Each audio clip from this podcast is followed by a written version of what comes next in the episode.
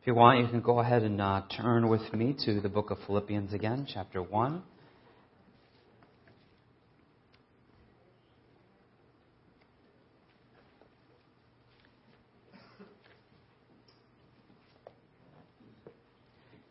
And let me just say, it's been uh, a pleasure for me to be with you this week. I look forward to coming and uh, spending time with you all and spending a few days in between Sundays with you too. So looking forward to the rest of this day as well before I head home to New Jersey. And I guess probably won't be back for a year or so as the routine goes. But uh, I do think of you throughout the year now and again. So and it's nice to actually be here. So thank you for your kindness to me, your hospitality, and uh, just the fellowship. So, uh, verse 1 again Paul and Timothy, bondservants of Jesus Christ, to all the saints in Christ Jesus who are in Philippi, with the bishops and deacons. Grace to you and peace from God our Father and the Lord Jesus Christ. I thank my God upon every remembrance of you, always in every prayer of mine making request for you all with joy. For your fellowship in the gospel from the first day until now, being confident of this very thing, that he who has begun a good work in you will complete it until the day of Jesus Christ. Just as it is right for me to think this of you all, because I have you in my heart. Inasmuch as both in my chains and in the defense and confirmation of the gospel, you are all partakers with me of grace. For God is my witness how greatly I long for you all with the affection of Jesus Christ. And this I pray that your love may abound still more and more in knowledge and in all discernment, that you may approve the things that are excellent, that you may be sincere and without offense till the day of Christ being filled with the fruits of righteousness, which are by Jesus Christ, to the glory and praise of God. So this morning, our plan is to continue to look through this book and consider the heart of Paul and the affections that he had for his brothers and his sisters. And just a little bit of a reminder of what we looked at last week that it's okay for us to lift up Paul in our estimation and look at him and admire him because he himself said, Imitate me even as I imitate Christ. And uh, must have been so wonderful to be around Paul because he really did imitate Christ to others. And so by looking at him, people could know what Christ was like. And so we can do that this morning. We can look at Paul and see the kind of affection he had for his brothers and sisters and not just admire, but aspire aspire to be like him as he was like Christ. Ultimately, yes, aspiring to be like Christ. And uh, Paul, we would put him up, you know, he's a famous guy, right? We would put him up very highly. Uh, it was definitely a special man. But he was also a man with a nature like ours. And he was also a man who had the Spirit of God like we do. And so this love, uh, this uh, tenderness and thoughtfulness, um, this longing for his brothers and sisters uh, was a re- as a result of him having the Spirit of God within him, bearing forth, bringing forth this fruit of love in his life. And we have that same Spirit. So we should have that expectation. We should feel justified in aspiring to be like him, that in us this should be seen as well. For we have a nature like his, and we have the Spirit of God, even as he did, those of us who have trusted in Christ. So we went just a brief uh, uh, overview of some of the points in 1 Corinthians 13, just to remind us how grand of a thing love really is. Uh, and uh, when you start to dwell on some of the characteristics of love, you realize, my goodness, uh, this is uh, even more wonderful than I might naturally be inclined to think. But we are to be able to flourish in this grace. We really should be able to grow and, and just see the kinds of things that we would see in Paul, we should be able to see this in ourselves. But it, what it's going to mean is that we're going to have to change. We have to change. And I'll just bring that point up from last week that sometimes we tend to want to justify our behavior, justify what we might call our personality. And we might say, this is just the way that I am, and it sure would be better if everyone would just accept that. Uh, I've accepted it. so why doesn't everybody just accept that this is just the way that I am? And uh, maybe in some ways it doesn't come across very loving, but it's just the way that I am. Uh, we, we have to change. It's unacceptable for us to justify behavior that is really an obstacle to being characterized by the kind of love that the Bible puts before us. We have to change. I told you that story about the brother that came to me, and uh, he said to me, Scott, he's like, Do you want to be a great man of God? And that's exactly what I desire and did desire. And he said to me, Then love the people of God. So this is absolutely uh, combined together that if I'm going to be a great man of God, if I'm going to love God, I need to love the family of God. I need to love his people. And so this has to be something that characterizes our life. So the first thing I suggested to you to do, if you recognize that that's a truth, and I'll emphasize this again too, I think this is uh, something that um, should be very natural to us. That as soon as I realize I'm being pressed upon, challenged, and I recognize that what's being said to me or what I'm reading is true, and I'm feeling the conviction, I'm feeling the stirring within my own heart about these things, that just turn to your Father in heaven, right? Just turn to Him and speak to Him about these things. Uh, make it a matter of prayer. You see that there is um, a difference between Paul and ourselves, and we realize that uh, things need to change in our life if I'm going to be more like Him, if I'm going to be more like Christ.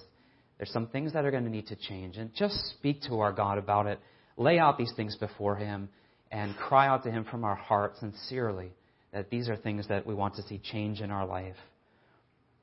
And one of the things that uh, changed very quickly for me as some progress was made in that was in verses 3 and 4. Just a little bit of a quick review from last week. Paul says, I thank my God upon every remembrance of you, always in every prayer of mine making a request for you all with joy. So please take that to heart. If we are really going to be looking for evidence in our life that we are loving our brethren, we're going to be praying for them. We have to uh, fill our, our, our days to some measure. There has to be some time that we're spending speaking of brothers and sisters, lifting up uh, their needs and our concerns for them before our Father, speaking their names. And I suggested to you uh, quite confidently last week that if we could overhear Paul's prayers, it just would have been it would have been amazing to hear the the kinds of uh, requests that he would make and the names that he would name, and he had very real, sincere conversations with God about people that he knew. And then verse seven, that wonderful little expression there that Paul says, "I have you in my heart." We want to be able to say that. I really want to be able to say that personally. That this is how I would express my affection for the family of God, to say sincerely, I have you in my heart. I really have you in my heart. Verse 8 For God is my witness, how greatly I long for you all. And I said last week that's something that seems uh, well beyond where I'm at. And uh, I didn't want to discourage you, so I told you uh, I was looking forward to coming. I was looking forward to being with you, but this just this longing, this incredible desire to want to be with the family of God, to see their faces, to hear their voices, to fellowship with them, to be among them, enjoying their company. This is something that Paul had, and this was because he loved them. Because he loved them, he wanted to be with them. And he says, I greatly long for you. He even goes so far as to say, with the affection of Jesus Christ. With the affection of Jesus Christ. What a wonderful thing for any one of us to be able to say that we long for one another. Truly, I long for you all with the affection of Jesus Christ. But now we're moving on. And I read a couple more verses than I read last time. Verse 9. And this I pray, that your love may abound still more and more. So here, Paul right away brings us right back to that first point that he is in prayer for the saints at Philippi. He's on his knees or he's laying down. He's speaking to the Father about the saints in Philippi, and one of his requests to God for them is that their love would abound still more and more. And this is uh, just to recognize the truth of this that whatever measure of love we might have, whatever measure of affection we might have for the brothers and sisters, it is to like to abound more and more and more. It's just to just to excel and to flourish, to grow. Love is to grow. When Paul was writing the Thessalonians, he said this We are bound to thank God always for you, brethren, as it is fitting, because your faith grows exceedingly, and the love of every one of you all abounds toward each other. That's what it was like in, in Thessalonica. Uh, the love between the brothers and sisters there, it was just abounding toward one another. So much so that Paul said, I'm kind of bragging about you. I'm boasting about you to the other churches because your love is abounding so much to one another. It just keeps growing. It goes beyond where it is to greater heights. And this really, when you think about it, as Christians get older, we should be more and more characterized and more clearly characterized by love. It should be all the more evident to everyone else around us that as I get older, as a Christian, there is this progress in this realm of the spiritual life, that I'm truly becoming more and more loving. Older saints, you know, been saved for a long time, it should be clear, clear to everyone that you are a child of God who loves the family of God. And in Thessalonica, it must have been such a pleasure to be there.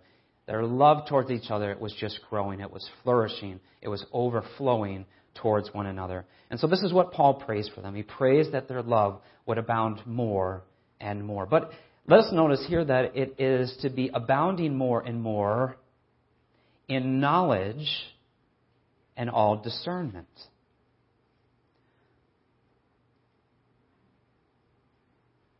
The means by which this must take place.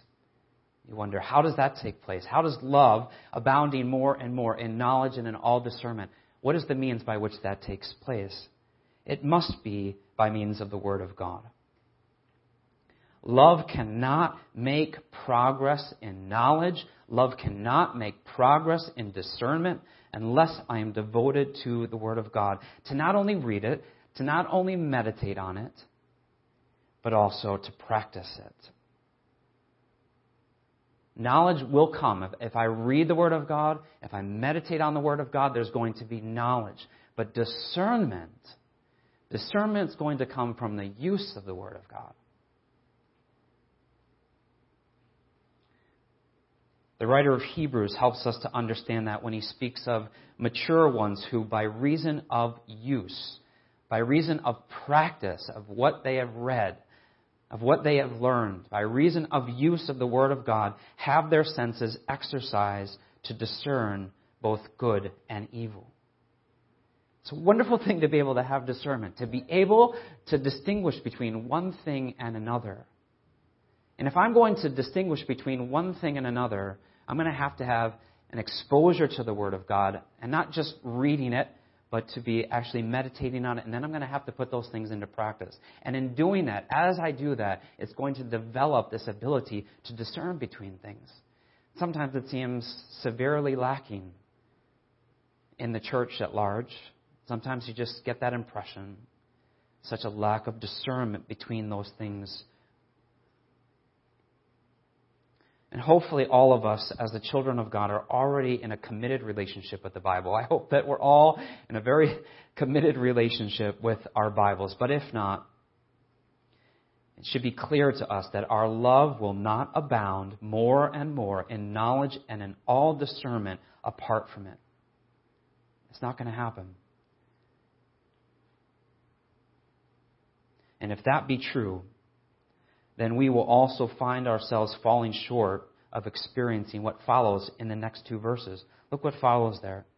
I pray that your love may abound still more and more in knowledge and in all discernment, that you may approve the things that are excellent.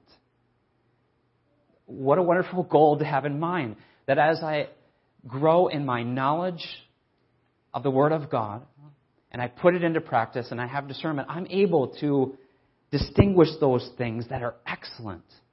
Things that are excellent. I see more clearly those things.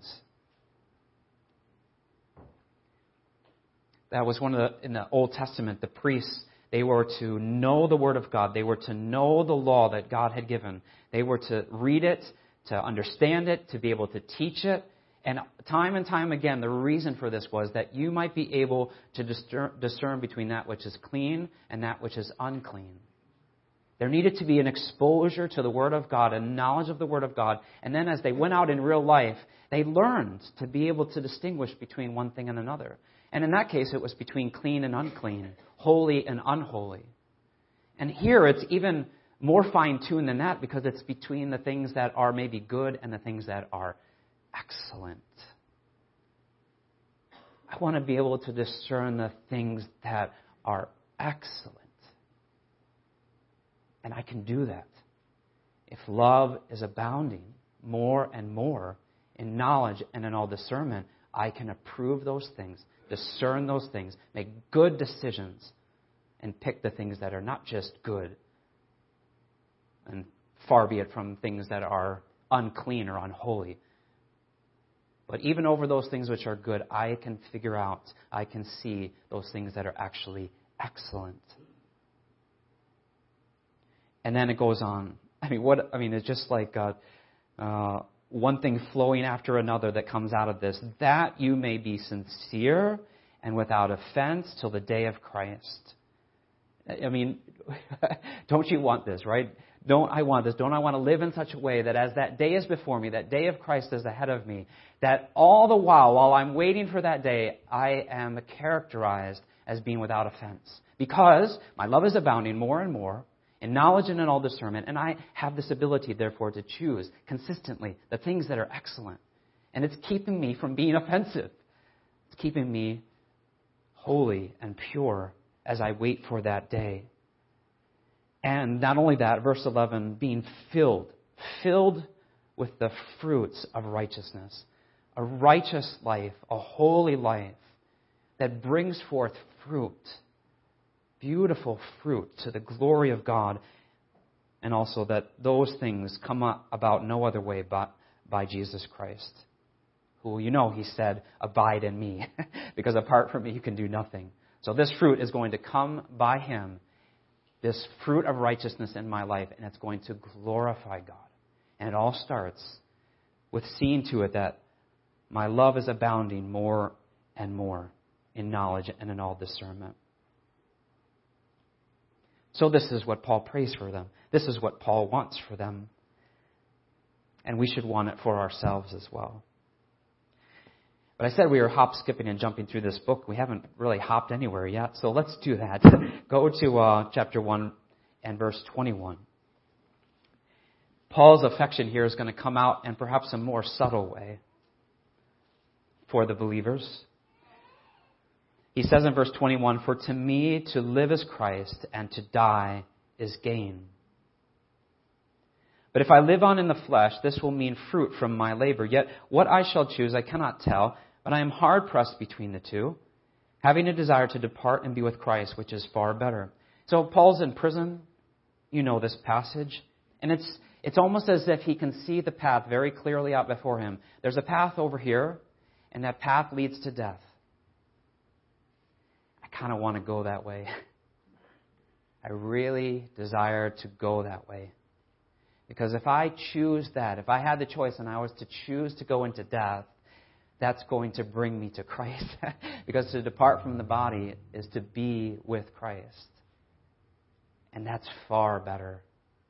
By the way, going back to being able to discern the things that are excellent, have we been able as believers to discern that that is the more excellent place to be, to be with Christ, that that is far better? Do we see that clearly? That even if I should have death before me, that I should be willing to go down that path because it is far better that I should go down that path and be with Christ.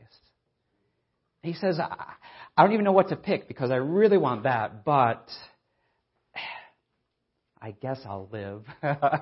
but what does he say? He says, I'm hard pressed between the two, having a desire to depart and be with Christ, which is far better. Nevertheless, to remain in the flesh, that means in his body, to remain in the flesh is more needful for you. The more excellent choice, he actually would he would refrain from seeking that, you know, ultimately for his own gain, his personal gain, that he should be with Christ so that he can remain in the flesh for the needs of his brothers and sisters.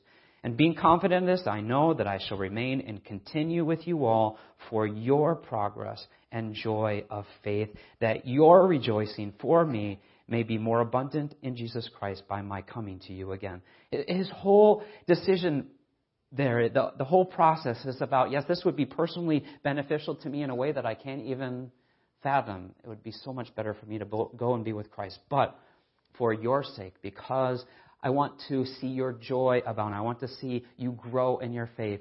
For your need, I will remain. Because I love you. because I love you. I will remain with you. What a heart to put aside what would be best for him personally so that he could continue to be an expression of love to them. Go now to chapter 2. Look at verse 3. This is uh, a little bit of the how. How, how can we do this? How can we love? This is going to give us a bit of instruction. He says in verse 3 Let nothing be done through selfish ambition or conceit, but in lowliness of mind, let each esteem others better than himself. Let each one of you look out not only for his own interests, but also for the interests of others.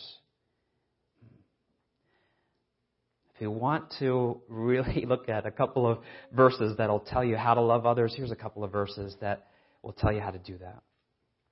We need to have this, this phrase here, lowliness of mind. It's really one word in the Greek. Lowliness of mind. It basically means humility.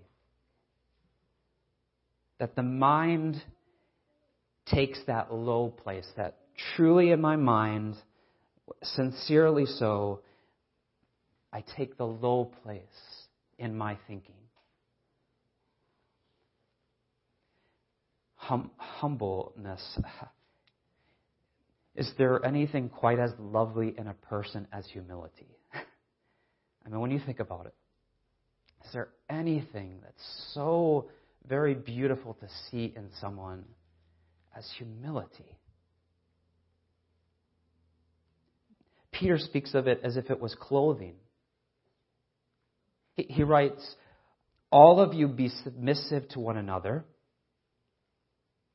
and be clothed with humility. Just think of it as this gorgeous garment.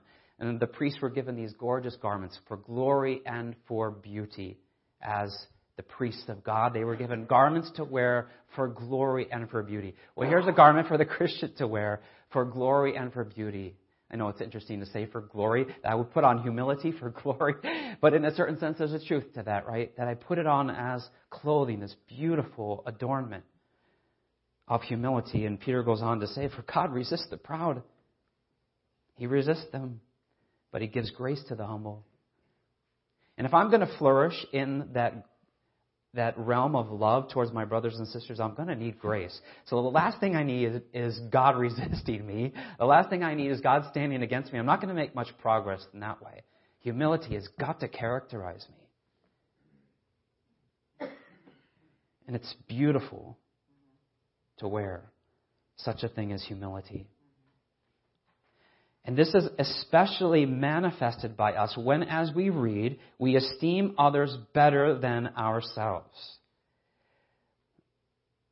We put them above us as superior to us, as more important than us, as more significant than us, looking out not only for our own interests, but also for the interests of others. We just saw this illustrated for us in Paul's decision not to die and gain that which was personally far better for him, but to remain on in his body for the sake of the church.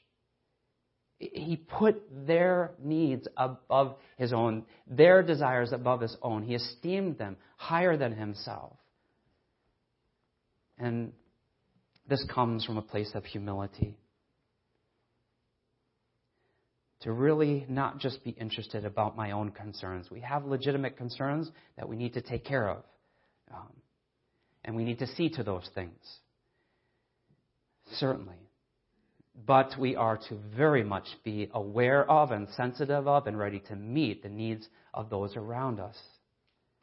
And ready to sacrifice ourselves to meet those needs. And some of you probably um, familiar with the story I'm about to tell. I, I posted it a few, weeks ago. I was in a coffee shop, which is not unusual, and uh, I, I uh, was sitting there doing some studying, and uh, this young woman came and she sat at a table next to me, and uh, she got all her books out, and it's clear that she was studying for something. Um, and uh, I'm doing my thing, she's doing her thing, and uh, she's having a conversation with someone on the phone. I'm not really paying attention until I hear uh, something about the Lord. You know, you know when that happens, right? Your all of a sudden your ears get bionic. You know, you become very good at eavesdropping. And uh, so I'm listening, and I'm like, did she just say something about the Lord? So she's talking to her friend and consoling her friend, spending time with her friend on the phone. And I, I, I see that she needs to study. She's got something big that she's doing that she's preparing for. But she's putting aside her own needs so that she can spend time with a friend on the phone, helping them through something that they were going through. Like, wow, this is beautiful. And then she said, she said, I will pray for you. I was like, oh, that's even better. She's there for her friend. She's putting aside her own needs to be there for her friend. And then she would even pray for her friend. What a way to love her friend. But then she did something I wasn't expecting, and she kind of just upped it a bit. She just prayed right there. she just prayed right there in the coffee shop. I mean, it wasn't loud. I mean, I'm probably the only one who, who even knew what she was doing. But she prayed right there over the phone with her friend. I said, wow. This is a beautiful thing to see. She just set aside her own interest, which there was a place for them, but there was a need. And so, in love for this person, she spent time consoling this person, giving advice to this person, and then praying for this person. It was on display right there in front of me, this love. So I had to go over and talk to her, and it has nothing to do with the fact that I'm single and she was young woman. Has nothing to do. Just I had to go over and talk to her and just find out a little bit more about her. And of course, it turns out she was a Christian, and we had a nice conversation. And I asked her permission to use this as an illustration in a message. So, um, so beautiful to see this in action. Such a, a humility and a willingness to put aside one's own needs to help others. But if I can help the challenge here to really reach the depths that it ought to, let me suggest that it is possible for one to learn what humble behavior looks like and then pursue that behavior.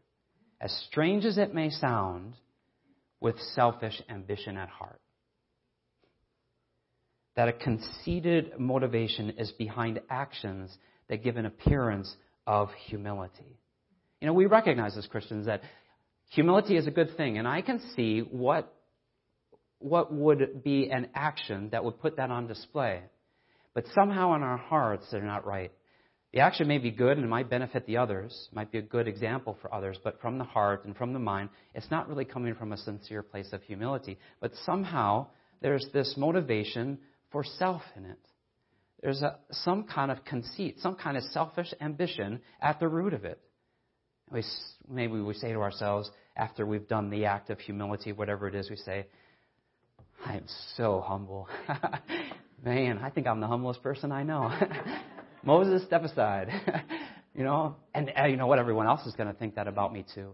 As I do this, you know what? People are going to think that I'm humble. And I am humble. but you know, this is just, this is not what we want. This is not we want to stay far away from just giving an appearance of humility, discerning, because we're intelligent enough. I can figure out what things I can do that pass myself off as one who's humble. We want a life that's filled with acts of humility that truly come from a humble heart, from a mind that, that sincerely thinks from a position of lowliness. Clearly, from the scriptures, we even at uh, Point, I think uh, Friday night, we someone was mentioning this, might have been Tyler, but the scriptures teach of our natural inclination to do things merely for the recognition of man. It's a problem. It's a problem. We do things for the praise of men, thinking only of their assessment.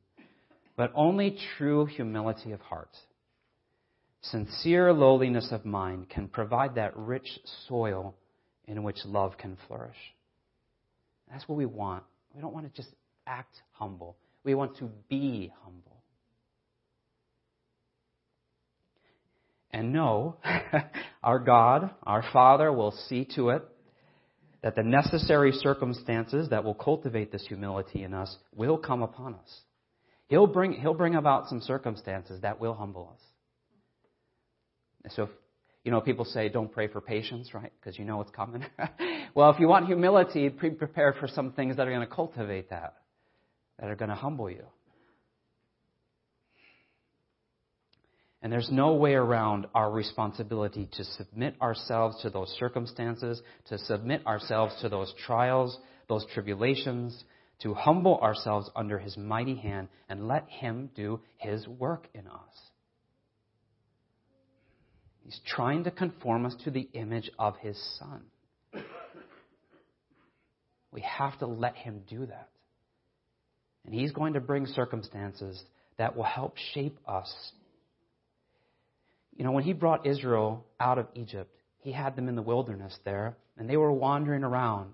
And he tells them one of the reasons that they were in the wilderness. He says, You shall remember that the Lord your God led you all the way these 40 years in the wilderness to humble you. It was hard in the wilderness. There were difficulties there. There were challenges there. There were consequences there. It was not the promised land. It was not an experiential, abundant life, if you will. That's where he was leading them to. But there was a work, there was a difficult environment in which humility could actually be worked in them. That was his purpose. I want to humble you. You're going into the land, and if you're going to go into the land and enjoy my blessings and maintain that place, you're going to have to have humility to get in and to maintain that place and so I'm cultivating that in you through your circumstances. So be assured God's going to bring those things about because we need it. Verses 5 and 8 are now before us. And coming off the thought of true humility, how absolutely and wonderfully appropriate for our focus to be shifted from one who imitated Christ to Christ himself. And I got to tell you, I never met the man, but I'm quite confident Paul would be delighted. Paul would be delighted about the fact that we are shifting our focus from him to Christ. Paul would be delighted, for that's what one who truly imitates Christ is going to do. If any one of us has a desire to imitate, imitate Christ, and we're able to successfully do that, it's going to be our delight to point others to Christ and be thrilled about it. be thrilled about it. That in any way I should be able to resemble Christ in such a way as to direct anybody to Him. what a thrill to be able to do that. Remember when John the Baptist's disciples came to him, they're like, you know, this Jesus, he's getting more followers than you. They're all going to him. What does this forerunner of Christ think about that? You know, what does this one who came to point to the Messiah think about that? He says, I rejoice. it was his pleasure that they would go to him, that in some way his life was spent pointing to him and that people were directed to him. And he gladly said, I must decrease and he must increase. Anyone who wants to imitate Christ is going to be delighted to point others to Christ. Oh, to be those who can live in such a way as to draw the thoughts of others to Christ, to lead them to Christ by being like Him.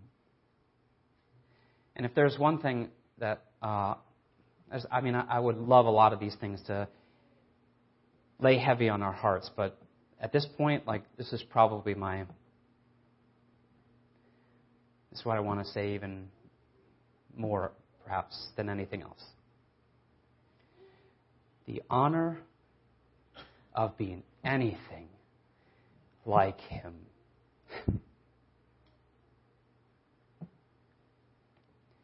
the honor of being anything like Him.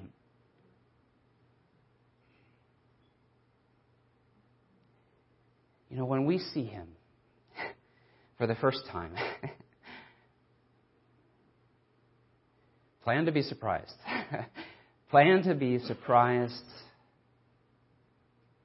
He's going to be more glorious, more beautiful, infinitely lovely,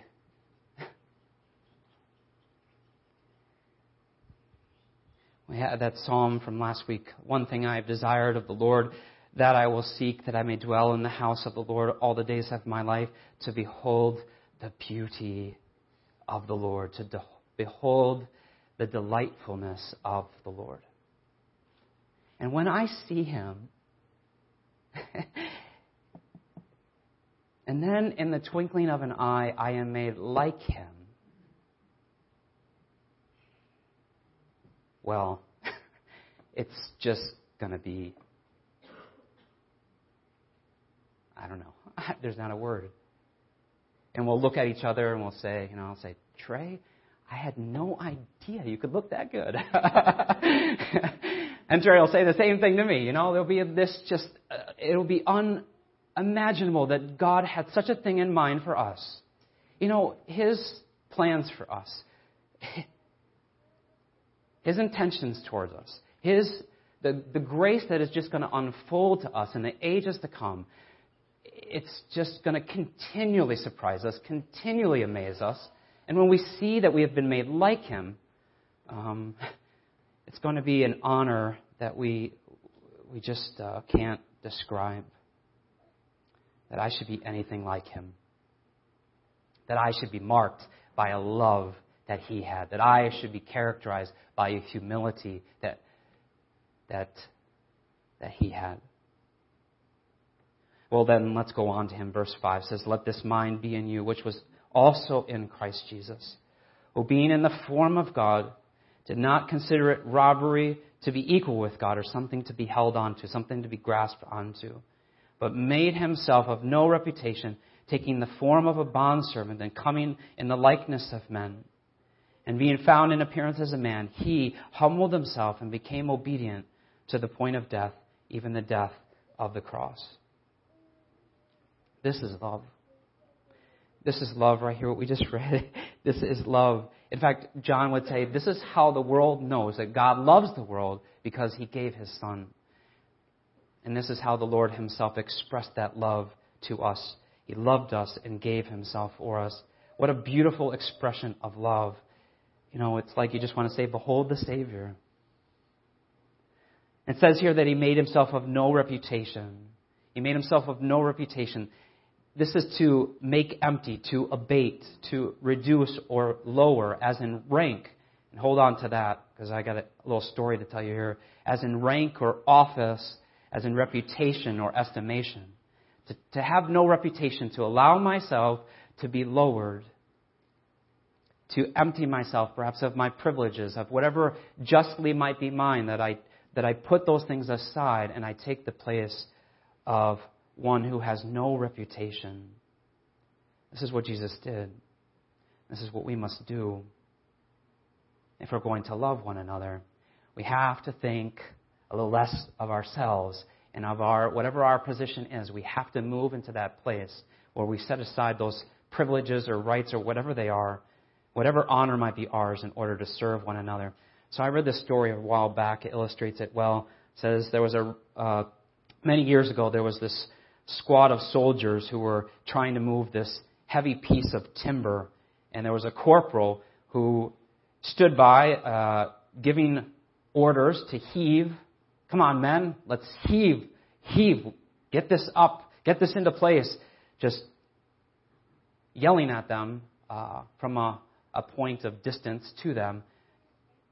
But the piece of timber was a trifle too heavy for the squad. They just couldn't get it into place. It's like they just really needed one more person, but they weren't getting any help from the corporal, not the corporal. Why don't you help them? asked this man who rides up on a horse. Unknown man just comes up on a horse and, and uh, comes upon the scene and says, Why don't you help them? Me? Why, I'm a corporal, sir. Dismounting, the stranger carefully took his place with the soldiers. Now, all together, boys, heave, he said. And the big piece of timber slid into place. That's all they needed was just a little bit of help. The stranger mounted his horse and addressed the corporal, and this is what he said.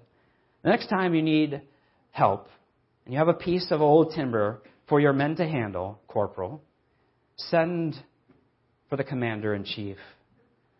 And the horseman was none other than George Washington. And he just, I mean, if the corporal could be justified in saying, I'm a corporal, I should not get down to serve and to have affection for these men by helping them in their, their time of need.